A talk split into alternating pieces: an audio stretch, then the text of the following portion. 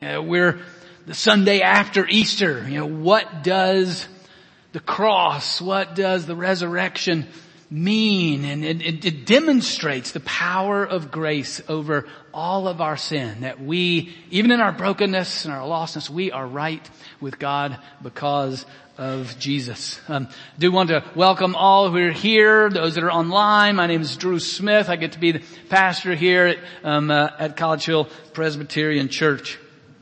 Often, uh, this, this Sunday, it's sort of, sort of like, um, a, a memory I have of my dog, Sam, who was a car chaser.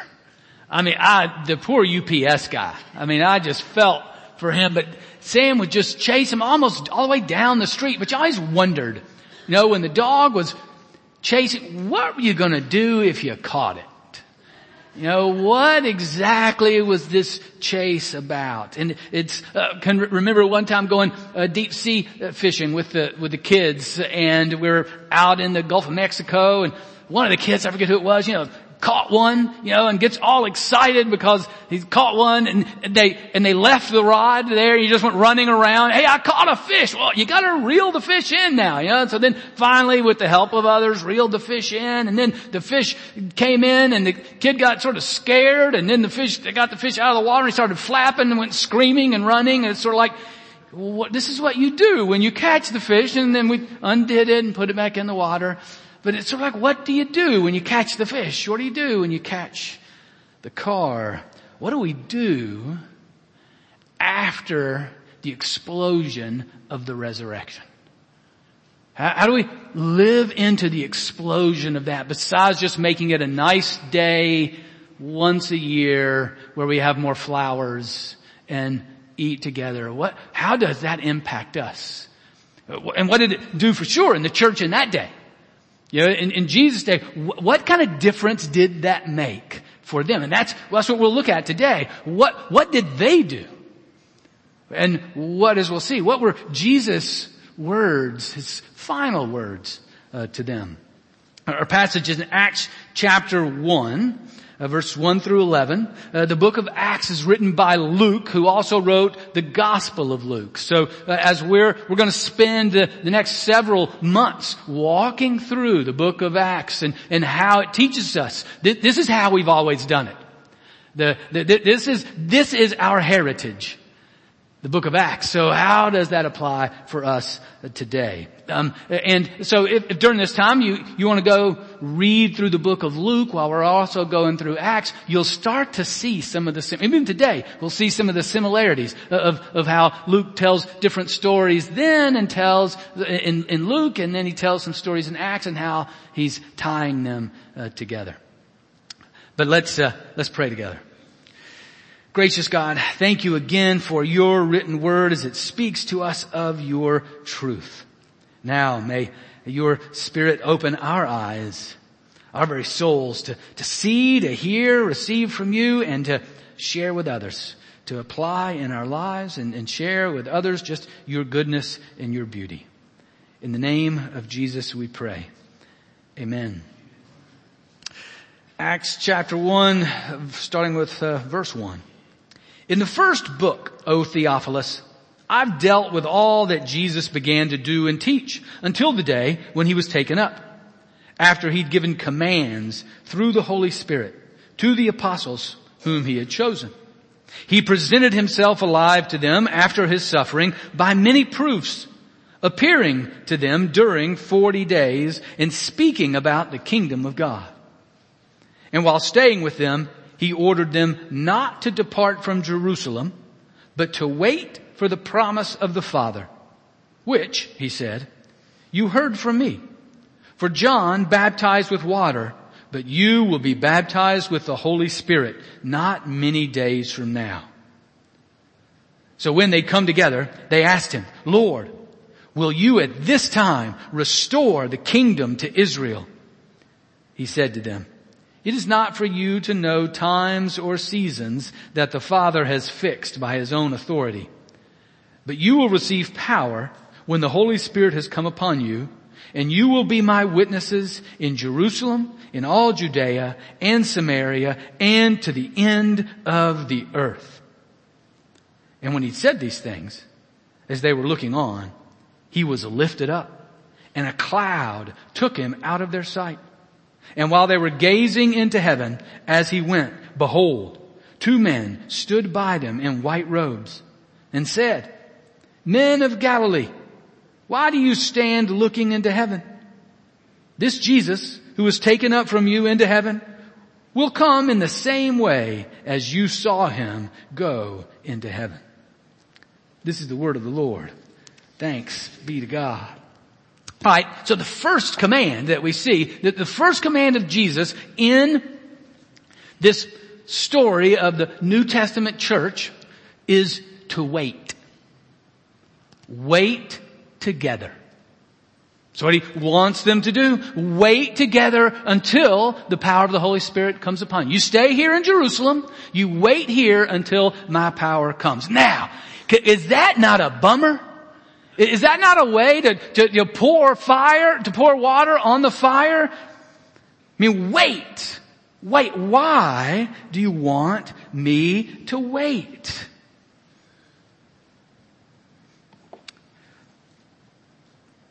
Waiting causes, it, it kills the vibe, right? I think we've got a picture of waiting here. Yeah. Who likes waiting? That just stops us from the momentum that we've developed. Don't we have to get working in order to make the kingdom happen? Don't we have stuff to do? Uh, yes, but not yet. This is a reminder to the church then and to us. This is God's work. This is up to God, not you, not me.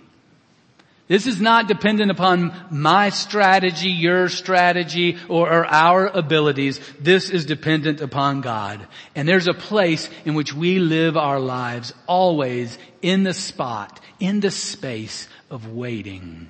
Because God's the one that has to make it happen. But often, we, we can be the same, those people. We can be those people that are at the elevator, pushing the button about fifteen times.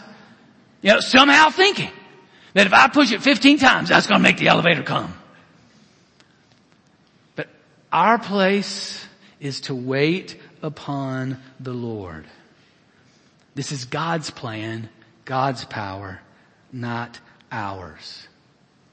And you can hear that in, in, in the disciples uh, later on in the, the passage, you know, when the, the one question they asked them after he said, wait, go to Jerusalem, wait upon the, the Holy Spirit, wait upon my promises. And then they said, is now the time? Is that the time that you're going to renew the kingdom, bring the kingdom back to Israel? Is that when we finally take over? Is that when we finally get rid of these Romans who are oppressing us? Is that when we finally get to worship you in peace and tranquility?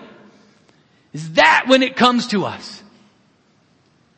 And then Jesus tells them, well, again, stay in your lane. You, you don't need to know when. You don't know the times or the seasons. That's for God to do. You, you just wait. Wait for the Lord. Because it is not a pretty sight when we get ahead of the Lord. You know, if, many of you may know, remember the story of Abraham and Sarah and how God said, you're going to have a son. And, and a- a- Abram, to his credit, he waited a long time. But at, about at age ninety, he said, okay, it's not working with you, Sarah, so let me go with Hagar. And Abram got ahead of God. Because Abram had, it was just nine more years before Abraham and Sarah were to have a child.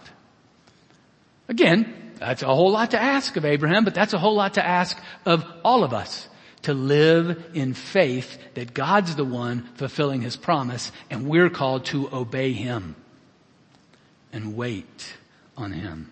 Um, yesterday morning, I didn't practice what I'm preaching now. Got up, man, had a hankering, had me some some real bread from the local bakery, you know, the real stuff, the stuff that molds after three or four days. It does, not the stuff that hangs around for weeks and just looks the same.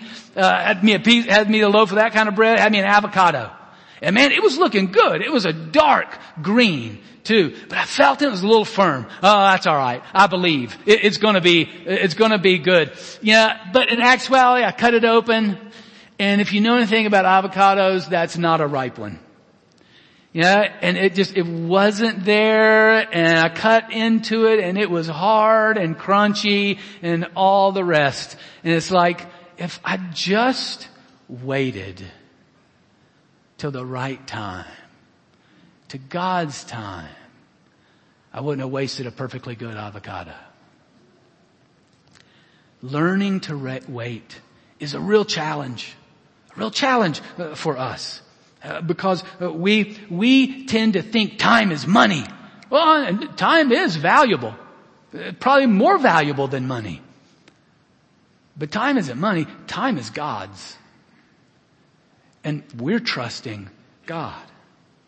One of my favorite passages about waiting is Psalm thirty-seven, the three through seven. You can look at the whole thing. Another one is Isaiah forty. That's probably one that's more famous. You know, those that wait upon the Lord will renew themselves. They'll take up wings like eagles. They will walk and not faint. That, that's Isaiah forty. But Isaiah thirty-seven helps. Uh, I think we have Isaiah thirty-seven here. It, it's, uh, it gives you, um, what it means to wait on the Lord. Trust in the Lord and do good. Dwell in the land and befriend faithfulness. Delight yourself in the Lord, and He will give you the desires of your heart. Commit your way to the Lord. Trust in Him, and He will act. He will bring forth your righteousness as the light and your justice as the noonday.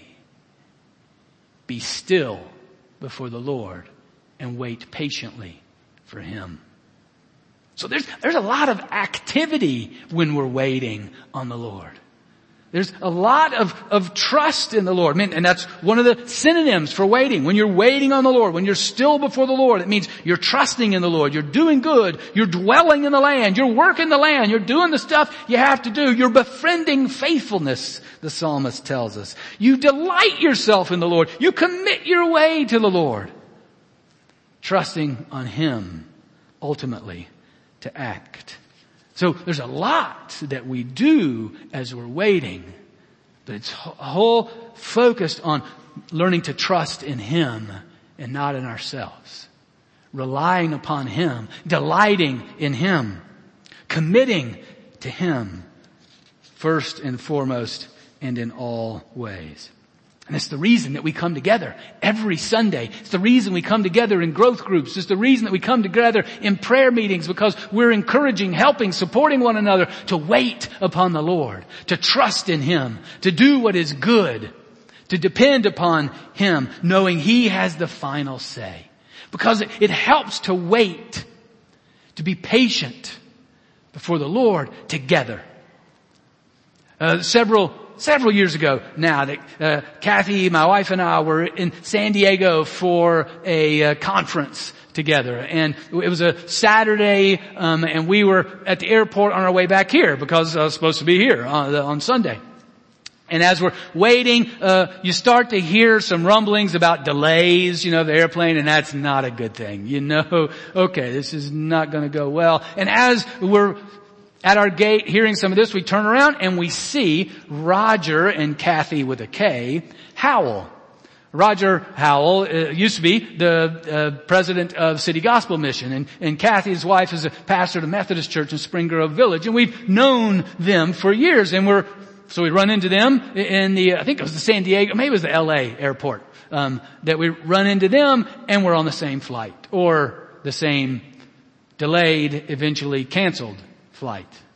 Yeah, so, but we're together. Hey, There's a restaurant. Let's go eat. They're paying for dinner. Let's go have dinner together. We eat. We watch the basketball game. We then get a ride to our hotel, you know, where they've given us rooms. We get a ride in the morning and we just have a jovial old time. And at the time, Chappie was still here, and I call up Chappie and say, hey, Chappie, remember I told you I was on an airplane on Saturday. I'll call you. Well, bad news. You know, I'm not going to be there. So can you do what I was supposed to, to do? And he did, and it was fine. But uh, the Smiths and the Howells had a great, unexpected little visit together. Waiting together makes it all different, which is what the, one of the things the church is to do, is to wait upon the Lord together. Now, the next thing, then Jesus says, now what I want you to do, what you're, you're, what's about to happen is then you're going to share what you see. You're going to be witnesses. Witnesses to what you see about me. Now, I've got a little, um, and that's what he says, you know, when the Spirit comes upon you, you're going to be witnesses in Jerusalem, Judea, Samaria, to the ends of the earth. Now, I've got a, a video Um, put out by the, the Bible Project. Some of you have seen those because I sent them out when we were reading Matthew during Lent. Great little videos. And this one's uh, a couple minutes uh, around what witness really means in the biblical text. Uh, it's used actually one hundred sixty-seven times. Let's see if this uh, will work. When you hear the word witness, you might think of someone who sees something shocking or important and then shares their testimony with others. The word witness is used like this in the Bible too, but here's what's really fascinating. This word actually helps us understand the entire storyline of Scripture. In the Bible, a witness is basically someone who sees something important or amazing. In Hebrew, this person is an aid, and in Greek, a martus. And if this person begins to share what they've seen, we call this bearing witness, in Hebrew, ood, and in Greek, martyreo. So in the story of Ruth, when Boaz buys land from Naomi's family, he calls together witnesses to see the transaction so that if there's a later dispute about the land, they can bear witness about what they saw. So that's the basic meaning of the word witness. Now, if we follow this idea throughout the Bible, we learn that God wants a group of witnesses, people who see and experience Him to ood or represent Him to the world. So beginning with the story of the Exodus, the people of Israel witness Yahweh as the powerful king of the nations when he rescues them from slavery.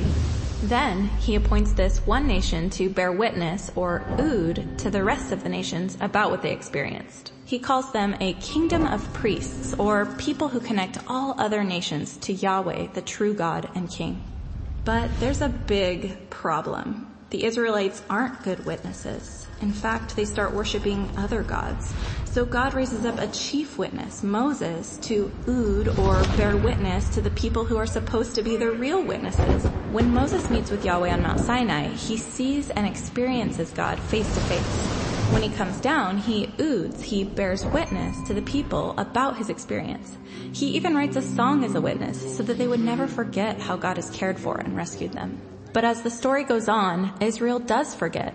They fail to truly see God, so they fail as his witnesses. So God raises up prophets who are like Moses to ood, to open their eyes to who their God really is. Like Isaiah, he has a vision of God as the cosmic king, and he's sent to ood to bear witness to the Israel of his day because they're blind, they're corrupt, and they don't recognize God as their king. So Isaiah says that one day God will raise up the ultimate chief witness, a figure called the servant. He will open the eyes of the blind so that they can truly see Yahweh and bear witness to the nations that their God is the king who will rescue the world. And now, when we turn to the story of Jesus, we find him claiming to be that servant and witness spoken of by Isaiah. He's the ultimate witness, or in Greek, the martus. Crowds of people witness him saying that he's bringing God's kingdom, that it's here, right now, through him. They see Jesus healing people, even restoring sight to the blind. Many recognize who he is and respond to his message, but many others still refuse to truly see. Even the nation's leaders won't listen to him. Rather, they kill Jesus for bearing witness to God's kingdom. That is, for being a martus. In fact, this is where the word martyr comes from.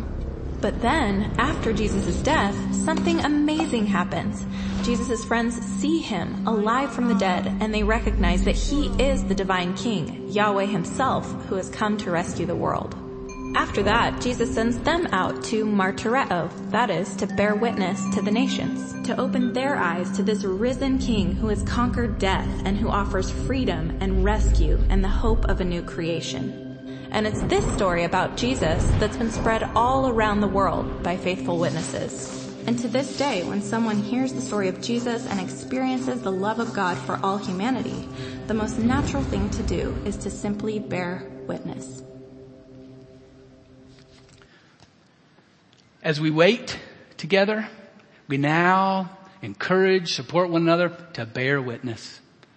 In, the, in God's power within us, we share with others the good things we have experienced because Jesus is alive, that he's real. And that's why as a church, we're a part of, of doing that, encouraging one another to do that wherever we live in our Jerusalems, the places that are our homes, our families, the people that are like us, with, with Judea, people that are near to us, but maybe not exactly like us. And Samaria, those that are maybe a little further away and a little more different, and all the way to the ends of the earth. As you hear us say regularly, we want to share this good news across the street and across the sea, which is just another way of saying what Jesus told the disciples then, to be witnesses, close, near, and all the way that you can. Uh, so we, we, we support, we participate. You'll be hearing about from different folks uh, in the course of the next several months uh, and who are global workers who take this good news to other parts of the world, uh, into to places uh, that where the, the church may even not really be welcomed, where it might even be dangerous to be uh, a Christian. But they, folks that don't know or haven't heard, places particularly where there's not a, a church in those particular areas. That's why we support and participate in global missions. Um, it's why we also do things in our community. Uh, like we take WizKids into Pleasant Hill. And I asked Kelly um, uh, Forsman to, to come and just share us a little bit, to bear a little witness of, you know, just this year, uh, maybe a story of what is going on uh, with, uh, with WizKids. So Kelly, please come. Yeah, so um, my name is Kelly Forsman, if you don't know me, and um, many of you know that I've been uh, called by God to do a career change, um, so I'm going into teaching, and last year I finished, in August, I finished my schooling, and I still had my student teaching to do, so September first I applied for my student teaching through my university, and um, they said it'd take about thirty to sixty days to get placed. Well, I'm over at Pleasant Hill working um, in the school, and so September first, since I was waiting for my student teaching, I decided, well, I'll just substitute teach to fill the time until I get my student teaching placement. And um, I'm going to pivot a little bit from WizKids. But anyway, so um, September came and went, October came and went, November came and went, December's done. We're in January now. And I was in one of the teacher's rooms, uh, her classroom, and she says to me, when are you going to do your student teaching? And I was kind of like, oh, well, I'm, and I just said, well, I'm just trying to be patient. Um, I'm just waiting right now. You know, the process is going. And she said, and I said, you know, C P S, Cincinnati Public, is working with my university, and I'm just trying to be patient. And she comes back to me and she says, well, why don't you go somewhere else? And I said, well, I said, you know, I'm really just trusting God. I don't feel led anywhere else. I feel like this is where God has me, and so I'm just trusting that he's going to take care of it, and if he leads me somewhere else, great, but right now I just I don't feel led anywhere else. And then the conversation just kind of ended. And so I left the classroom, and uh and I kind of thought to myself as I was that afternoon, I darn it, I shared too much. She she now thinks she's part of the interview team, and I just shared all this about God and leading me, and that was just too much, and I really And the enemy was just really attacking me. And so later that night, I go for my run, and I always process the day. And God always kind of gets me to where he needs to um, through my run. And so did a lot of processing. And I was like, okay, I ended the night, and I was like, okay, God, no, I didn't share too much. I'm just going to bear testimony about you, and whatever happens, happens. You are in control. Um, well, the next day, um, this same teacher, now she's got about thirty years of experience in teaching, and like I said, she's on the interview team for positions at the school. Um, the next day, she stopped me in the hallway, and she said, you know, Coach Kelly, she said, you have a really strong faith. And I was taken aback. She said, I even called my mom and told her about our conversation, where I had no feedback from her at, at, during the conversation. It just kind of fell flat, and I thought, wow, I shared too much. But she, she shared with me that next day that she, you know, that the faith that I had was so strong. And, you know, again, I gave credit to God, but, um, it just showed me that, you know, wherever I am, I need to give testimony of what God is doing in my life. And I just don't know, you know, here I had no clue that she even would acknowledge the fact that, you know, God is God and, and he is in control. But, um, so anyway, Drew had asked me to share about, uh, WizKids. A lot is going on with WizKids as well. Um, the, it's amazing what God is doing through the, the tutors, the kids. I have one little guy. Every single day in school, I am not kidding, every day. Coach Kelly, do we have WizKids today? No, no, no, buddy. We only have WizKids on Tuesday. So, but the kids just, um, they're, they're changed. They're changed through just the one-on-one interaction that they have with each of you through each of the tutors. Um, so I do want to say thank you to everyone who contributes in some way, whether you're even just praying for WizKids. Um, but being a tutor, it just means so much to each of these kids. And we even have one kid that is in seventh grade who's aged out of WizKids, and she still comes with her siblings and hangs out. Um, so it is a blessing, and it's it's a witness to these kids, um, just of the power of God and the and the love of Jesus. So thank you. Thanks, Kelly. So we wait together, and we share what we see and experience together. And Simple, simple ways. Now, f- finally, uh, Jesus then has this this time when he ascends into the heavens. And, and what we see from the angels that then speak to uh, all the disciples who are with him, saying, now you you wait, you, you, you share what you see, you're witnesses, and now you're living for the sequel. You've experienced Jesus' first coming. And now you're living with your eyes on his second coming. Living for the sequel. This is one of those times where if you have some re- remembrance of last Sunday's text, you may hear similarities between what we looked at last Sunday. And I'm sure all of you remember every word that was said. Um, so, but for those that weren't here, I'm going to fill, help fill them in. But in uh, the end of Luke, it's when the women come to the tomb. And what do they encounter in the, the tomb but two men dressed in white? And with them, remember, the angels said to them, why are you looking for the living among the dead? Sort of the same thing happens here. Jesus now in a cloud ascends to the heavens where he's now enthroned, and the angels say to the disciples there, okay, he's gone up there, but eventually he will come back, just like you saw him leave. In other words, now it's time to go wait and to live in this season in between where we together are waiting for Jesus' return by living for his return. It was really important for them. You know, as, as Kelly shared, there's always this little bit of resistance to being a witness. It's always, you always wonder, man, if I tell folks that I'm a Jesus follower and, and this is why, there's, there's almost always some resistance or some regret or like I shouldn't have said that or I went too far. That, in, in their day, it was, as you've heard me say a number of times, it was more than the raised eyebrow, it was the raised sword. In their day, they were going to be imprisoned, as we'll read. They are going to be killed. They're going to be martyred. And actually, the word martyr comes from martyreo, which is the Greek word for witness. And so they needed to know that Jesus had them. They they needed to know that what they did uh, was for the kingdom of God and for his return and not for any anything else. And so too do we. To live in this age according to the ways of the kingdom, which, again, what Luke said. This is what those forty days Jesus was with them. What did he teach them? He taught them about the kingdom of God. He taught them about the ways of living according to the ways of heaven. Thy kingdom come on earth as it is in heaven. Which means we, we love first and foremost. We are people of patience. We are, we are people that are characterized by compassion and grace, just like Jesus. We are committed to the truth. We're committed to standing strong, to live according to the ways of the kingdom. But we do so in grace and truth.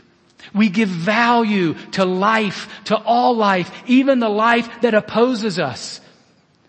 Because everyone's created in the image of God, and Jesus tells us to love our enemies. It is not easy in, in, in a world that, that's characterized by violence. Seems to be more than more. Maybe I'm just getting old. I don't know. But it seems, maybe it's just reported more. But an age in which violence and fast driving and car wrecks and shootings are in the, in more and more places and in more and more ways. And yet we're called to live filled with grace and truth. Not to run and hide, but also not to go run in with anger or to, to, to run in with full of blame, but to run in in grace and truth because we're living for Jesus. We're waiting for Him. We're, we're sharing our testimonies. We're sharing what we've seen, what we know to be true in Him by not only what we say, but what we do.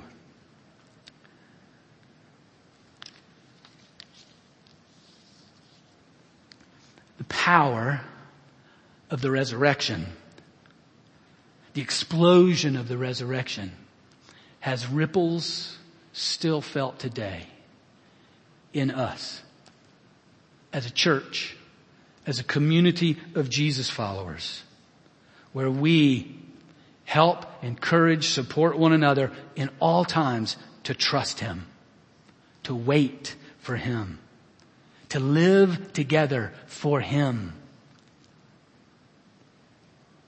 to share with others across the street, across the sea of His good news in our lives so that the whole world may know that He is good, that He is loving, that He is powerful, and that one day we will see Him face to face.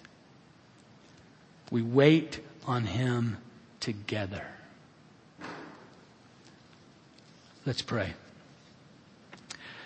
Almighty God, we come before You, and as we've been praying this month for patience, that You would truly give us Your patience, that we would learn to, to wait and trust upon You.